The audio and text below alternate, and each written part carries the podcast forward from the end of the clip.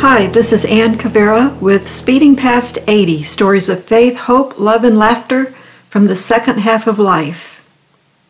Have you ever been to summer camp? Or did you send kids off to camp?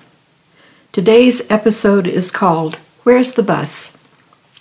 Over the years, our kids went to a lot of summer camps. They were happy to go, and we were happy they were having a good time. There were scout camps, a couple of great church camps, and endless band camps.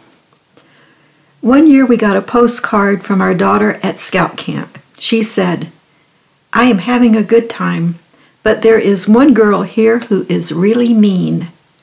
I will tell you what we did to her underwear when I get home. Oh dear. Lately, I've been wondering why we don't have camps for people in the second half of life, or maybe even people in their second childhood. I want somebody else to cook my meals, plan scenic hikes, make campfires for me at night. Of course, we might need a few small concessions due to our age and interest. We really need first rate mattresses for our aching backs. Those inch thick, flimsy cot mattresses just will not do. Air conditioning and excellent plumbing will be standard equipment in our private cabin. Other than these few things, we're ready to rough it. Come to think of it, since dreams are free, let's go all out on this one. We want broad, quiet trails through the woods with lots of benches for contemplation or catching our breath. Tucked among the trees is a rustic stone chapel. What about gardens and fountains, sheltered swings, and bird feeders for bird watching?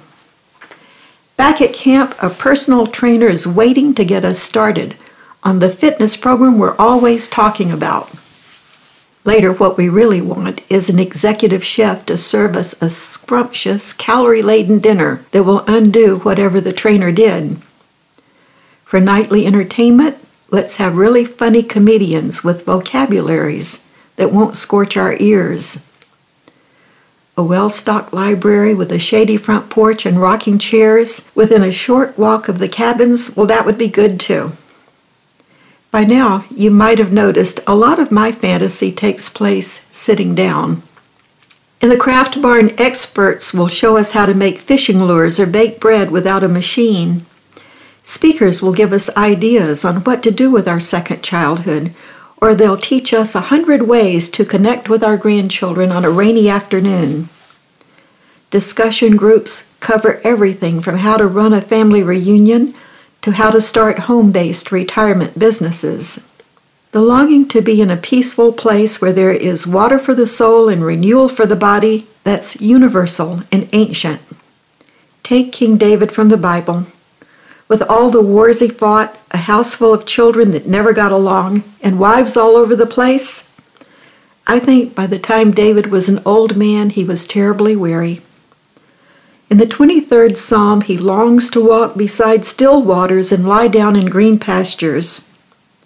Though there weren't any buses in his day, I think he just wanted to get away from it all. Most of us become proficient at coping with whatever life hands us.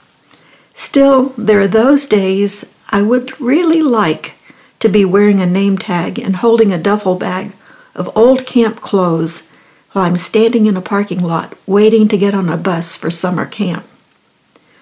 For now, I think I'll just get a glass of iced tea, sit on the front porch, and wave at neighbors walking the dogs. This is Ann Cavera with Speeding Past 80. Thanks for joining us.